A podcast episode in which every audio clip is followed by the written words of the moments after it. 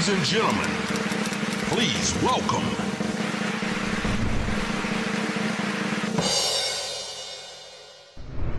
Καλώς όρισες, Ευγένεια. Καλώς σας βρίσκω. Ξέρεις πόσο σε αγαπάμε, πόσο σε εκτιμάμε και πόσο χαιρόμαστε που σε βλέπουμε. Ευχαριστώ πολύ. Θέλαμε να τα πούμε και νωρίτερα, αλλά Έτσι. τώρα είναι η στιγμή και χαίρομαι πάρα πολύ και σας ευχαριστώ.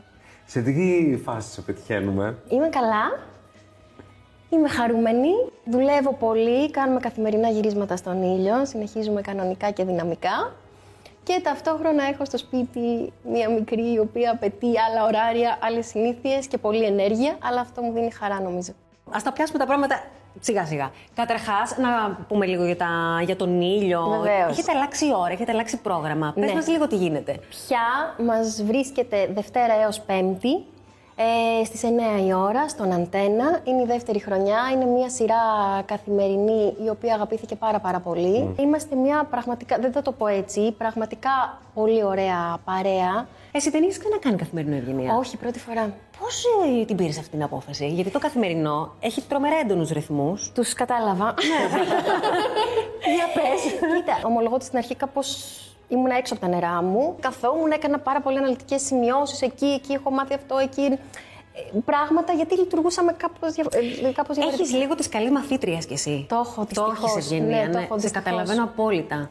Το είχα πάντα. Ήμουνα δηλαδή σχεδόν όλα τα χρόνια απουσιολόγο. Κορίτσι μου. Το οποίο ρε παιδί μου δεν είναι και πολύ ωραίο. Ναι, με, με λείπει. Έχει τελειώσει νομική το κορίτσι. Ναι, ναι, ναι. Την τέλειωσες, ε. Την τέλειωσα. Ε, καθυστερημένα λίγο. Γενικά, όταν ξεκινάς κάτι, θες να το ολοκληρώνεις. Θέλω. Αυτό καταλαβαίνω. Ναι. Αλλά θέλω να είμαι αυτό που λες, δηλαδή αν πούμε εδώ να είμαι στην ώρα μου, να είμαι. Το έχω λίγο αυτό. Σε βαθμό που πολλές φορές με καταπιέζω παραπάνω. Αυτό το, το άγχος τώρα που έχει μπει η μητρότητα στη ζωή σου, έχει ενταθεί ή έχει μειωθεί; Δεν είμαι η κοπέλα που, θα- που έγινε μαμά στα 20. Εγώ νιώθω πάρα πάρα πολύ τυχερή στο ότι βρήκα έναν άνθρωπο που πα- πάρα πολύ νωρίς, δεν θυμόμαστε καν, δεν μπορούμε να θυμηθούμε με ποια αφορμή. Το συζητήσαμε πάρα πάρα πολύ νωρίς στη σχέση μας. Το θέμα του παιδιού ή της υιοθεσίας; Της υιοθεσίας του παιδιού. Συγκεκριμένα. Μμ. Ναι. Άρα αυτό σημαίνει μάλλον ότι και οι δύο θα θέλατε. Το θέλαμε πολύ. χωριστά, σαν σκέψη, σαν μελλοντικό όνειρο, σαν. Και αυτό είπαμε κάτσε να δούμε πώς θα πάει η σχέση, γιατί δεν ξέρεις κιόλας. Και κάποια στιγμή, όταν προχωρούσε, είπαμε ότι α, για μας είναι αυτή η πρώτη επιλογή. Χωρίς να αποκλείουμε κάτι άλλο να έρθει αργότερα, ότι για μας το ιδανικό θα ήταν με αυτόν τον τρόπο να αποκτήσουμε το παιδί μας. Εμείς κάναμε διακρατική υιοθεσία. Η κόρη μας γεννήθηκε στη Σιέρα Λεόνε.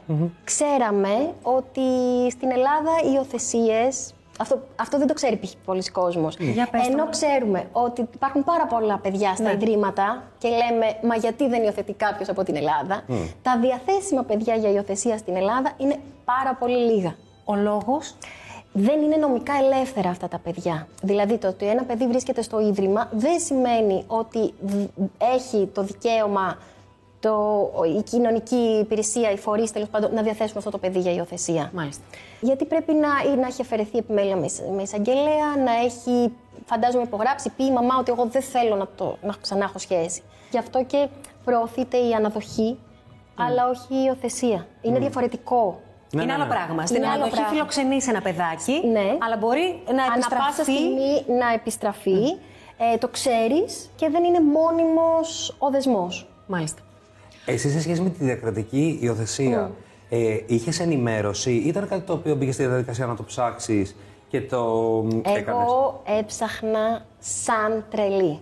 Δεν μπορείς να φανταστείς ότι πόση δύναμη νιώθεις, τουλάχιστον εγώ πώς ένιωθα, ότι αυτό το πράγμα θα το καταφέρω ο κόσμος να γυρίσει ανάποδα. Δηλαδή, δεν μπορώ να σου το εξηγήσω. Έβρισκα τους τοίχου και έλεγα Όχι, θα κάνω έτσι και θα μπω. Δεν γίνεται αυτό το πράγμα. Νιώθεις ότι το βουνό το μετακινείς.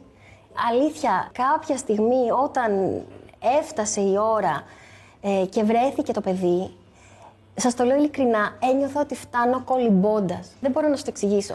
Ακούγεται τρελό. Δεν αλλά ακούγεται τρελό.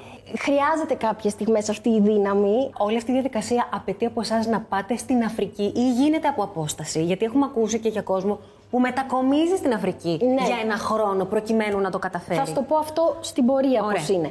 Στην ουσία δηλαδή μπαίνει σε μια αξιολόγηση. Εμάς η αξιολόγηση ξεκίνησε με κάποιους μήνες καθυστέρηση, αλλά ξεκίνησε εδώ στην Ελλάδα από τη, δια- ε, τη Διεθνή Κοινωνική Υπηρεσία. Αυτή η αξιολόγηση, τουλάχιστον η δική μας περίπτωση, δεν είναι σύντομη. Θέλουν και αυτοί να δουν ότι πας και επιμένεις και λοιπά. Δηλαδή είναι λίγο σαν εγκυμοσύνη, εγώ Ότι τη λέω. ενδιαφέρεσαι πραγματικά. Ναι, ταυτόχρονα εμείς ψάχναμε σε ποια χώρα μπορούμε να απευθυνθούμε. Γιατί όταν το ξεκινήσαμε αυτό δεν ξέραμε πού μπορούμε.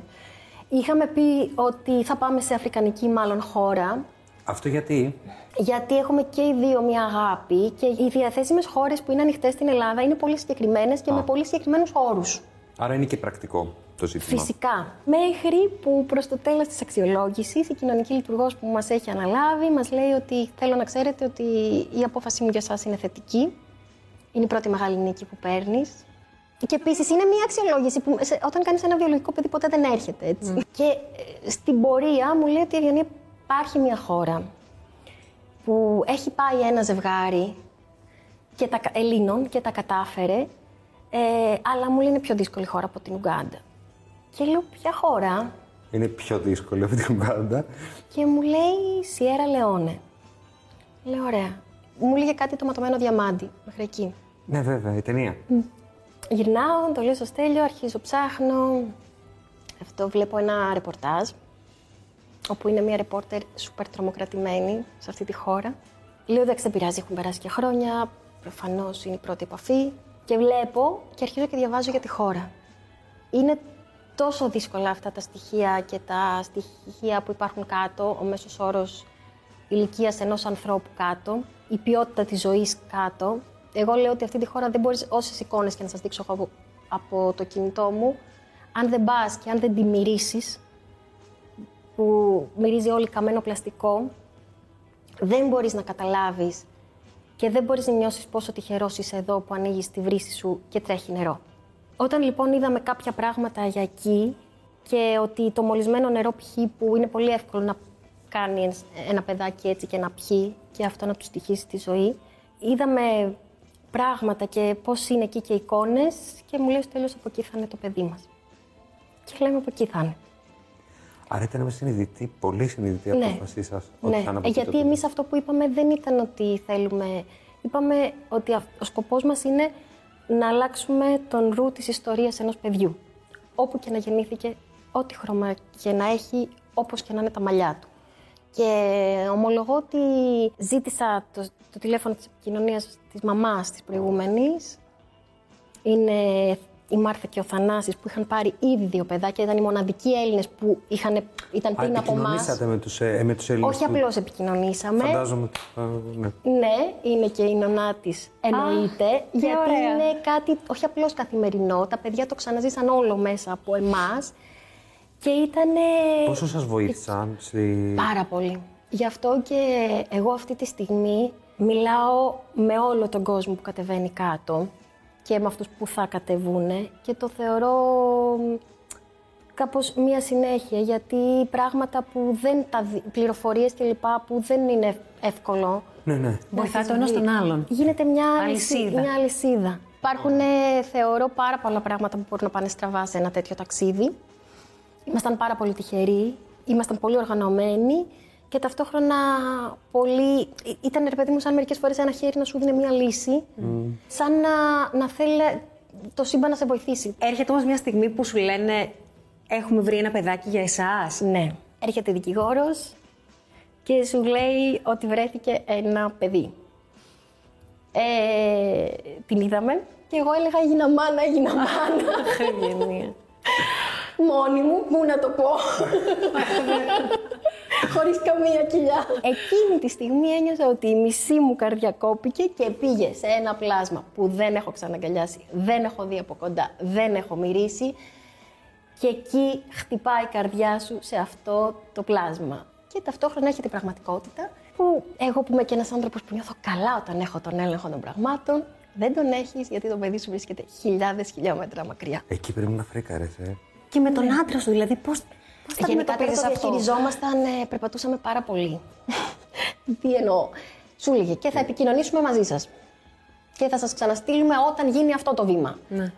Και περιμέναμε πάνω από ένα τηλέφωνο Και βγαίναμε και περπατάγαμε για να περάσει κάπως η ώρα. Γιατί δεν τερνά. Δηλαδή δεν βάζει Θα είχατε και ταινία. λίγη νευρικότητα, φαντάζομαι. Ναι, δεν βάζεις ταινία και δεν έχεις δει καθόλου από την ταινία. Μια γύρισμα. πήγαινα Αλλού πρέπει να το μυαλό και σου. δεν το ήξερε και άνθρωπος Αυτό. τότε. Έτσι. Δεν το μοιράστηκες καθόλου. Δεν έχει κακέ παιδάκι. Ξέρεις πότε το μοιράστηκα, το μοιράστηκα όταν είχε γίνει το τέριασμα με το παιδί και θέλω να πω ευχαριστώ και στο κανάλι στον Αντένα και στους παραγωγούς και στην Πεδίο Productions γιατί όταν τους το είπα ήταν τρομερά εχέμηθη, δεν βγήκε από πουθενά Δεν βγήκε, όχι. καθόλου. Σεβαστήκαν το λόγο και όταν εγώ έλειψα συνολικά τρεις εβδομάδες από τη δουλειά μου, η κουβέντα που μου είπανε ότι Ευγενία πήγαινε και α- αν κάτι στραβώσει, εμείς θα το καλύψουμε εδώ πέρα για λίγο καιρό. Και είναι κάτι το οποίο δεν ξεχνάω και το έχω πολύ στην καρδιά μου, το έχω κρατημένο. Ποια θεώρησε ότι ήταν η πιο δύσκολη. Ενώ υπή- φαντάζομαι ότι θα υπήρχαν δύσκολες Πολλές, στιγμές. πολλές. Από τη στιγμή που βρέθηκε η Εύα, εγώ είπα ότι αυτό το παιδί θα το φέρω στην Ελλάδα. Ο κόσμος. Δηλαδή, πώς να σου το πω. Θα, θα το φέρω. Ο κόσμος να, να γυρίσει ανάποδα. Εγώ αυτό το παιδί πια έχω απέναντί τους έχω συνδεθεί. Δεν υπάρχει περίπτωση να με ξαναχάσει. Δηλαδή, αυτό το παιδί είναι σε μία δομή στην άκρη του κόσμου. Σε ένα ορφανοτροφείο της Αφρικής. Δεν μιλάμε για τα ορφανοτροφία εδώ. Δηλαδή, αν δεν πας σε ένα ορφανοτροφείο κάτω, δεν μπορείς να το φανταστείς. Λύγησα δύο φορές που αρρώστησα.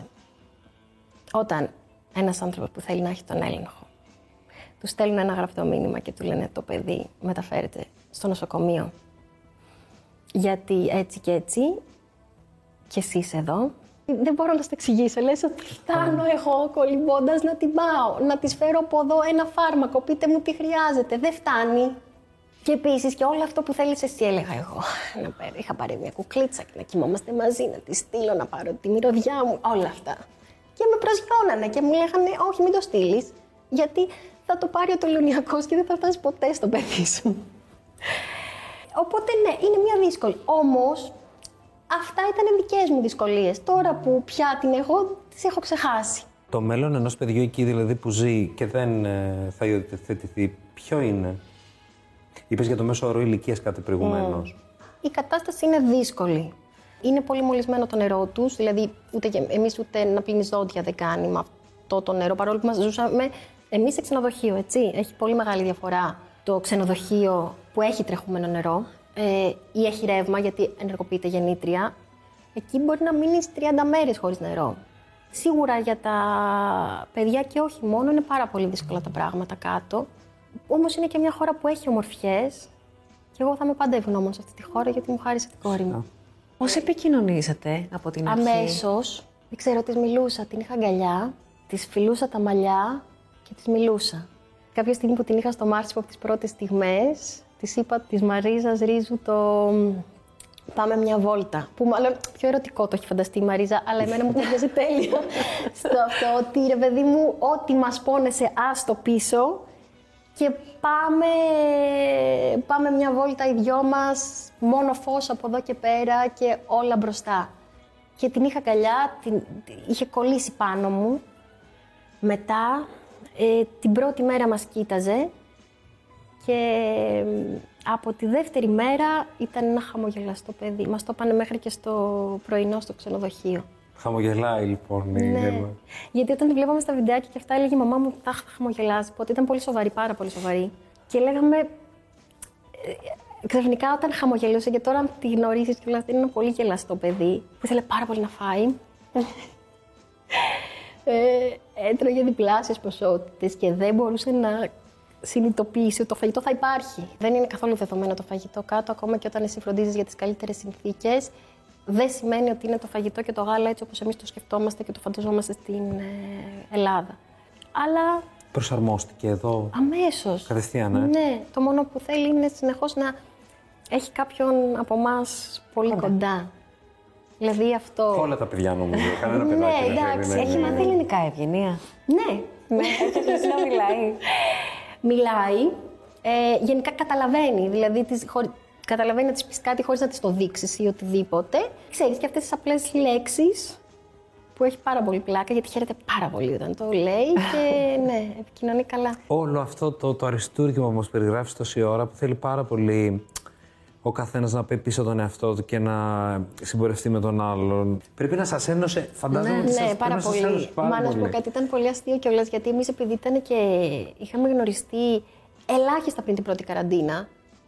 Ε, Α, ναι, όλα όλα- πολύ- και, ναι, και δεν είχαμε ταξιδέψει Μαζί. μαζί. Ναι. Δεν είχαμε κάνει. Πώς λένε οι άλλοι, We will always have Paris. Εμείς θα έχουμε τη Sierra Leone. και πήγαμε ταξίδια μακρινά. Και επίσης, επειδή δεν έχουμε πρεσβεία ή προξενείο στη Σιέρα, πρέπει να πας Νιγηρία. Αυτό ήταν ένα κομμάτι του ταξιδιού που φοβόμασταν πάρα πολύ. Εκεί, για παράδειγμα, έχουμε μια πολύ καλά οργανωμένη ελληνική πρεσβεία και ο ίδιος ο πρέσβης ο κύριος Πλώτας, ο οποίος μας βοήθησε σημαντικά στο να γίνει όλο αυτό το πράγμα μια ομαλή μετάβαση, γιατί ξαφνικά έχεις φύγει από μια χώρα της Δυτικής Αφρικής, έχεις ένα παιδάκι μωρό πάνω σε ένα μάρσιπο, έχεις περάσει όλη την Ιντερπολ, όλους τους ελέγχους, δηλαδή μας κάναν τόσο ελέγχους, που καλά τους κάνανε, δηλαδή καλά κάνανε. Ναι, είναι, είναι για καλό. Αλλά- είναι για ναι, καλό. είναι για καλό. Απλώς το να ξέρεις ότι στην Ιγυρία που τη φοβάσαι σαν χώρα υπάρχει το ελληνικό στοιχείο και σε καλοδέχονται επειδή είσαι Έλληνας, για μας ήταν πάρα πολύ ανακουφιστικό γιατί ήταν και ένα κομμάτι του ταξιδιού που φοβόμασταν πάρα πολύ. Υπάρχει κάτι από αυτά που ζεις εσύ που θέλεις να το μεταφέρεις σαν κεντρικό μήνυμα από την εμπειρία σου αυτή; Εγώ θα ήθελα να πω ότι, τουλάχιστον πώς εγώ το βλέπω, ότι αν κάποιος το σκέφτεται, να συνειδητοποιήσει ότι μπορεί να το κάνει. Πρέπει λίγο, σαν κοινωνία, να πάμε παρακάτω και να μην θεωρούμε ότι θα υπάρχει πρόβλημα εάν φέρουμε ένα παιδί το οποίο έχει διαφορετικό χρώμα στη χώρα μας. Είναι Έλληνες πολίτες αυτά τα παιδιά. Συνεπώς, στα ζευγάρια που σου στέλνουν μηνύματα σίγουρα και σε ρωτάνε, Ναι. εσύ α- αυτό το μήνυμα τους λες ότι μπορείτε; Ότι είναι υπέροχο, ότι εγώ δεν μπορώ να φανταστώ ότι θα νιώσω κάτι μεγαλύτερο αν κάποια στιγμή αποκτήσω βιολογικό παιδί. Να μην το φοβηθούν, να το πιστέψουν και θα το καταφέρουν. Πραγματικά τώρα με ρωτάνε κάποιες λεπτομέρειες και είναι πολύ πρόσφατες. Τις- Έχουν φύγει. τις- Ναι. Αρχίζω, ψάχνω χαρτιά, κάνω έτσι για να μπορέσω να, να δώσω τις απαντήσεις, να μην πω κάτι λάθος. Έχεις σημειώσει όλα τα βήματα, μου δίνεις την αίσθηση. Έχω σημειώσει αρκετά και τις έγραφα πολύ. Γιατί Στην ίδια. Ναι, έγραφα και ημερολόγιο, έχω γράψει παι- παι- ε, παιδικό παραμύθι. Γιατί δεν. Ναι, ρε, εσύ, γιατί να σου πω κάτι, λέω το παραμύθι που θέλω να πω στο παιδί μου. Είναι παραμύθι για την υιοθεσία της. Για τη Πα- διαδικασία παραμύθι αυτή. για την υιοθεσία. Α, για την υιοθεσία. Ε, της έγραφα παιδικό τραγούδι, νανούρισμα. Τα- Εγώ το αστείο ξέρεις το, το έκανα αυτό. Έβαζα μόνη μου. Δεν... Περιμένοντας τα έχεις κάνει αυτά τα πράγματα έτσι. Ναι, κάπως πρέπει να περάσω κι εγώ την Ναι, αλλά ανάγνωση. πολύτιμα. Γελία. Αυτά είναι Ε, πολύτιμα. και τις έγραφα. Αυτό έγινε σήμερα έτσι και έτσι και έτσι. Σε είδαμε, σε περιμένουμε. Αυτό γίνεται, αυτό εκεί. Μιλάμε για. Ναι. και μετά κάποια στιγμή. Το αστείο ήταν όλο αυτό το πράγμα, το τι έχω κάνει. Έχω- το, Manifest, ε, το το, έχω, content. το έχω γράψει. Το Και- ηχογραφώ. και σύνθεση; Το ηχογραφώ στέλνεις. και το στέλνω. Έγινε. Και δεν παίρνω απάντηση. δεν είχαν ίντερνετ. Γελία. Το βρίσκω. Εντάξει, αλλά δεν πειράζει. Τι θα τραγουδάω τώρα, τις έχεις διαβάσεις το αυτό το παραμύθι. τραγουδάω, τις, γενικότερα τις τραγουδάω συνέχεια και θέλει και η ίδια τραγούδια και τέτοια. Τις τα, ξέρεις, τις τα λέω, ε, εννοείται πως η Εύα θα ξέρει από την πρώτη μέρα ότι υιοθετήθηκε. Όπως της λέω, επειδή η αδερφή μου είναι έγκυος τώρα και λέμε ότι έχει ένα μωρό και δείχνει την κοιλιά, ε, η Εύα βγήκε από την καρδιά. Οπότε, εντάξει, είναι σε αυτή τη φάση. Δεν είναι ότι μπορείς να πεις, αλλά φυσικά θα το ξέρει από την πρώτη μέρα. Και είναι και κάτι εμφανές και είναι η δική της ιστορία. Αχ, αυτό το παιδάκι είναι ένα πάρα πολύ τυχερό παιδάκι Πάρα και είστε κι πολύ. εσεί πάρα πολύ τυχεροί που Ναι, την κοίτα, έχετε. εμείς νιώθουμε πολύ τυχεροί. Και που έχει ένα στον άλλο το Εύχομαι, συμπληρώσει. ναι, εύχομαι να νιώσει ευτυχισμένη. Ό,τι αυτό και αν σημαίνει, ό, όποτε και αν συμβεί αυτό το πράγμα, είμαι, δεν είμαι. Εγώ δηλαδή κάποια στιγμή αυτό λέω να, να πω όλο αυτό άξιζε και με το παραπάνω. Καλά κάναμε και το κάναμε. Αυτό.